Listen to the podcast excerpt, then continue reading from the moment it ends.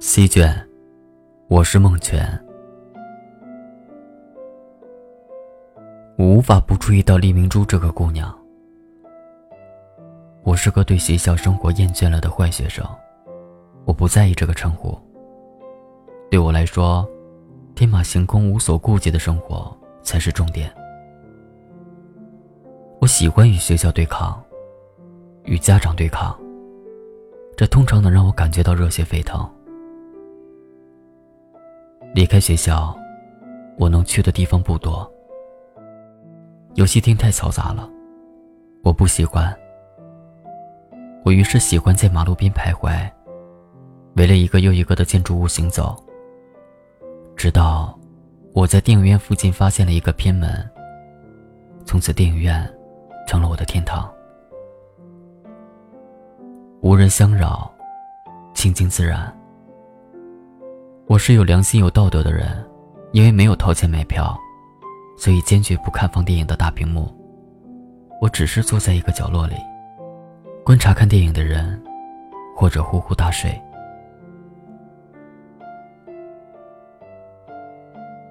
电影院大多是情侣，孤身的伤心人也有，可我只注意到他，厉明珠。我知道他是新来的转校生。偏僻孤独。每周和我的名字并排出现在学校的宣传栏黑名单中。我见过他，看背影，就像是一个发育不良的小男生。他总是从大门进来，坐在我前面不远处几排的位置。他通常低着头。我去厕所的时候经过他的面前，发现他在哭泣。我很讶异。她小小的身体，似乎蕴藏了巨大的悲伤。可这般年龄的女生，忧伤从何而来呢？我终于忍不住，拦住她，并且带她从我的侧门进了电影院。我如往常一般入睡，因为牵着她的手，所以感觉到她小小的抖动。细听下，有轻微的啜泣声传进耳朵。他有离开的冲动，我于是把他抓得紧紧的。我想，我应该守护这个女生，让她不再哭泣。他拒绝了我，我不甘心。如他所说，我从楼上跳了下来。我知道，我不是为爱献身的男人，我只是想要守护他的愿望，太过迫切。终于熬到出院，我不确定是好日子的开始，还是荒废。因为我看见明珠和廖远山紧紧的拥抱在一起，他们那么用力，仿佛是粘在一起的雕像。我的心一点点凋零。明珠，你为何如此待我？我一直站着，想将自己也站成一座雕像，那样，我就可以不再为看见或是失去什么而伤心。直到廖远山看见了我，他的眼光一寸寸暗淡下来。他拍拍明珠的背。明珠回头，向我走来。我的拳头一直握得紧紧的。我害怕明珠说出伤心的话。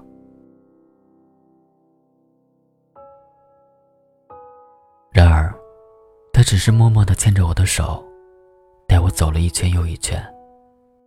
最后，我们溜进了已经停放影片的电影院，很空旷，很安静。明珠依着我，睡得很甜。我看着她，笑了。这个女孩儿，她会让我在她身边的，不是吗？过了一会儿，电影要播放，有人陆续进入。我把明珠抱得更紧了些。我们坐在正中间，三三两两的情侣。分布在我们周围，使得我和他更像是一对热恋的情侣，紧紧相依。我用手指摩挲明珠的耳垂，柔软却极有韧性。有这样耳垂的人，性格是顽固并且不化的，我亦如此。我出神很久，回神的时候，才发现明珠已经醒来。他睁着大大的眼睛望着我，不可否认，在电影院昏暗的光影下，我与明珠保持着很暧昧的姿态。我不想他离开我的怀抱，所以一动不动。而他突然笑了。他点我的鼻尖，说：“你出院了，真好。”我的心顿时温暖开。我问：“继续这样抱着你吗？”他点头，说：“我们不是在交往吗？”我是如此幸运，得到他预留的信任。因为我突如其来的摔伤和退学，家中无人管我，我便在学校的附近网吧找了份网管的工作。我选择夜班，白天我就在明珠的教室外看他上课。他开朗许多，不再穿戴孩子的服装，头发也渐渐长长。只是脸色苍白，看起来很虚弱。他认真听课的样子很可爱，眼睛时常闪烁智慧的光芒。我想，这才应该是适合他的生活。下了课，他就会向我扑来，很放肆地索取我怀里的温暖。我会带很多小礼物给他，有时是一个钥匙扣，有时是一张小卡片。这些小东西通常能换得他开心的笑容。他会把它们仔细的收进他贴身的包包里。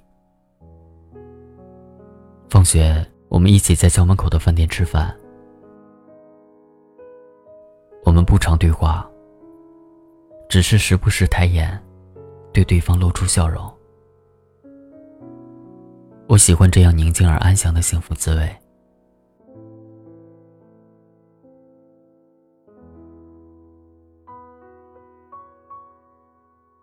周末，我们一起牵手，一起逛街。我们在琳琅满目的商场快速的行走，仿佛两尾游戏的鱼。累了，就在街心的长椅上歇息。他将手挡在眼上，把头抬起，眯着眼睛看天空。我则专注的看着他，想将他的样子。完全的盛放进我的生命。明珠住的房子也在学校的不远处。他逃课的时候，我们就在他的房间里看七七的照片。他一点点、一点点的和我说着他和七七的往事。这个时候的他，是平静多情的。我对廖远山是嫉妒的。我经常把他和照片上的七七重合，想象出一个个他与明珠在一起的场景。我将手埋进明珠的发间，问他是否想念廖远山。他呆呆地吐出两个字：“七七。”我们一起悄悄回到了那个小城。他站在平台上，合着眼睛，泪水泛滥。我抓紧了他的手，在心里告诉自己：我要用尽我一生的力量，让他的悲伤从此终止。起风了，我们依偎着坐下。他指着对面高楼大厦里的一户人家，告诉我，那是他的家。我的心一阵颤抖，如此近的距离。他却没有半分想去回去探望的意思。他说：“从小到大，七七是最关心他的人。任何他需要他的时候，七七都陪着他。他不知道如何赎罪，所以他注定回不到从前的生活。我无声的陪伴。我和明珠都是有残缺的孩子。他因为七七而圆满，我却在遇到他以后，因为他而圆满。坐了许久，明珠突然站起来，飞快的移动。他从楼上跳下，又从下面爬上来，继续跳下。我用了很大的力才阻止他。他在我怀中，泪眼婆娑的抬头，问我：“为什么他不被车撞到？为什么七七会突然离开？”我抱着他，我说：“明珠，以后让我来代替七七，陪伴你，好吗？”明珠重重的点头。离开小楼的时候。我们遇到了明珠的妈妈。她看见明珠，眼里就泛起了泪。明珠，你终于回来看我了。我能感觉到手中牵着的明珠，僵硬的动弹了一下。我于是接下了妈妈的话，和明珠一起进了他的家。富贵豪华，一如我家。从小，我就是大人眼中叛逆的孩子。我做许多违规的事，但从来得不到惩罚。于是，我所有的行为都是为了得到我的爸爸，来自他的惩罚。他很忙，我几乎见不到他。偶尔遇见，将满是红色的成绩单递给他，他就深深的叹气，对我说一句。儿子，努力吧。然后继续忙碌他的事情。他希望我过温饱不缺的生活，却不肯分关心给我。他对我的妈妈是有内疚的。当年过苦日子的时候，全靠妈妈一手支撑了这个家。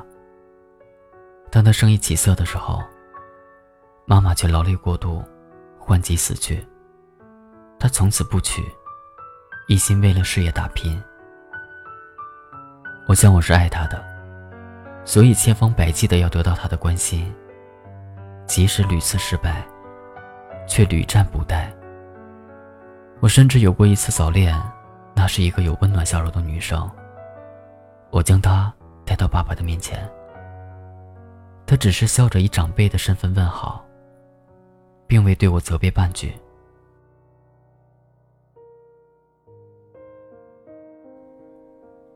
我与女生谈了两周，终因无法承受她温暖的笑意分手。我希望有一个人能与我心灵相近，彼此依赖。李明珠就是我遇到的那个人。告别小城，我们就恢复了以往的生活，每日约会，言辞谨小，笑容关切。只是。明珠的悲痛，我始终化解不开。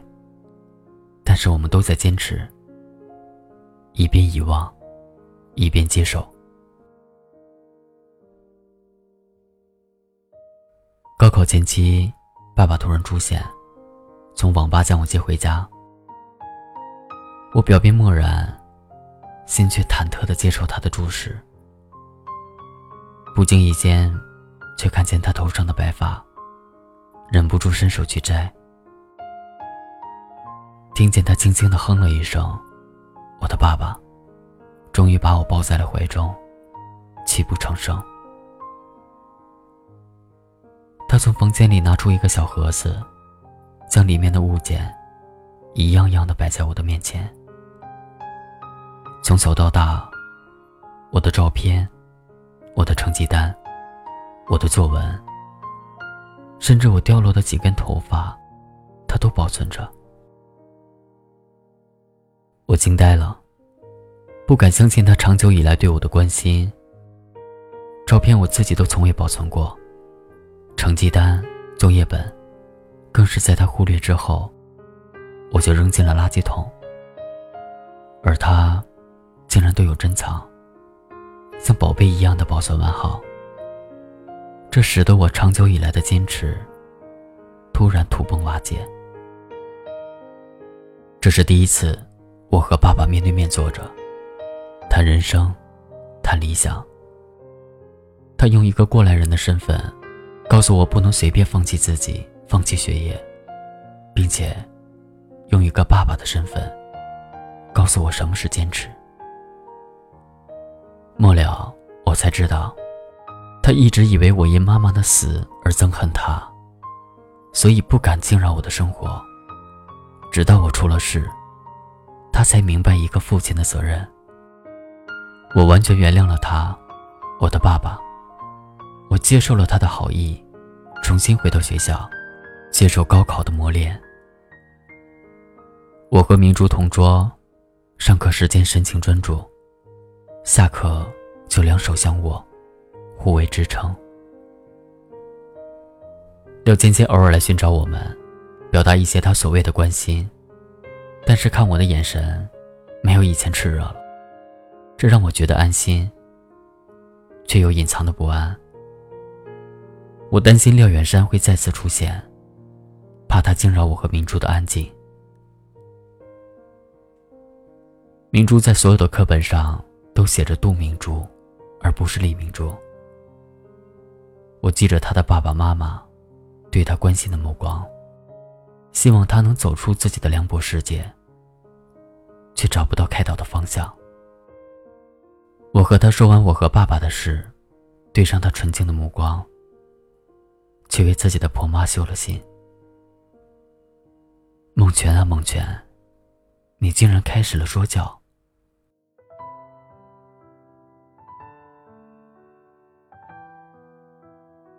自嘲自己的同时，看见了明珠脸上的微笑。回头，就见到了廖远山。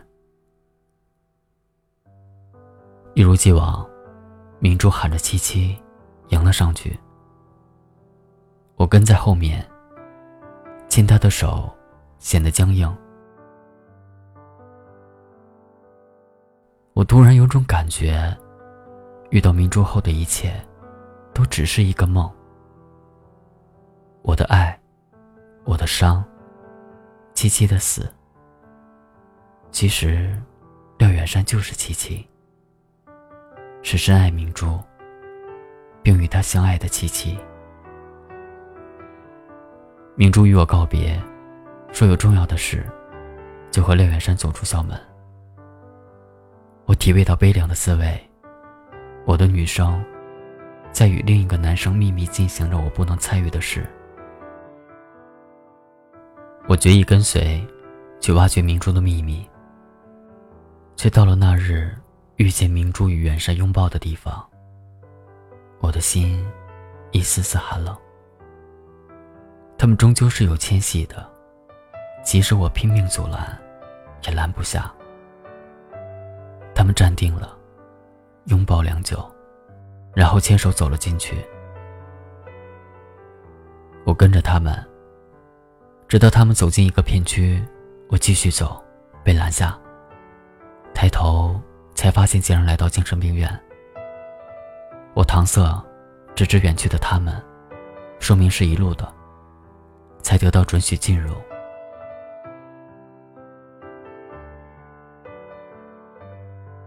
在一间病房前。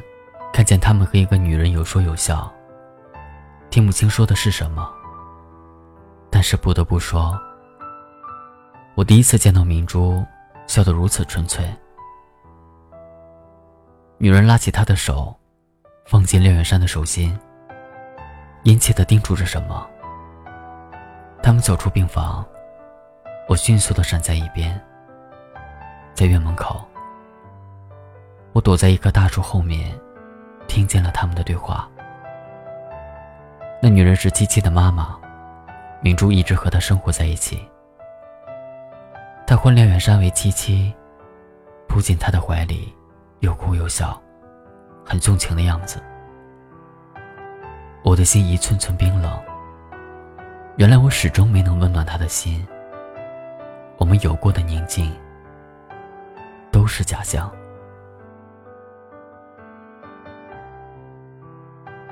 只有廖元山，只有这个假冒的琪琪，才能让他的精神得到解放，让他有片刻原始的欢乐或者悲伤。我终于决定，不要强迫他接受我的爱。我只需要默默的关心他，默默的，一直，一直。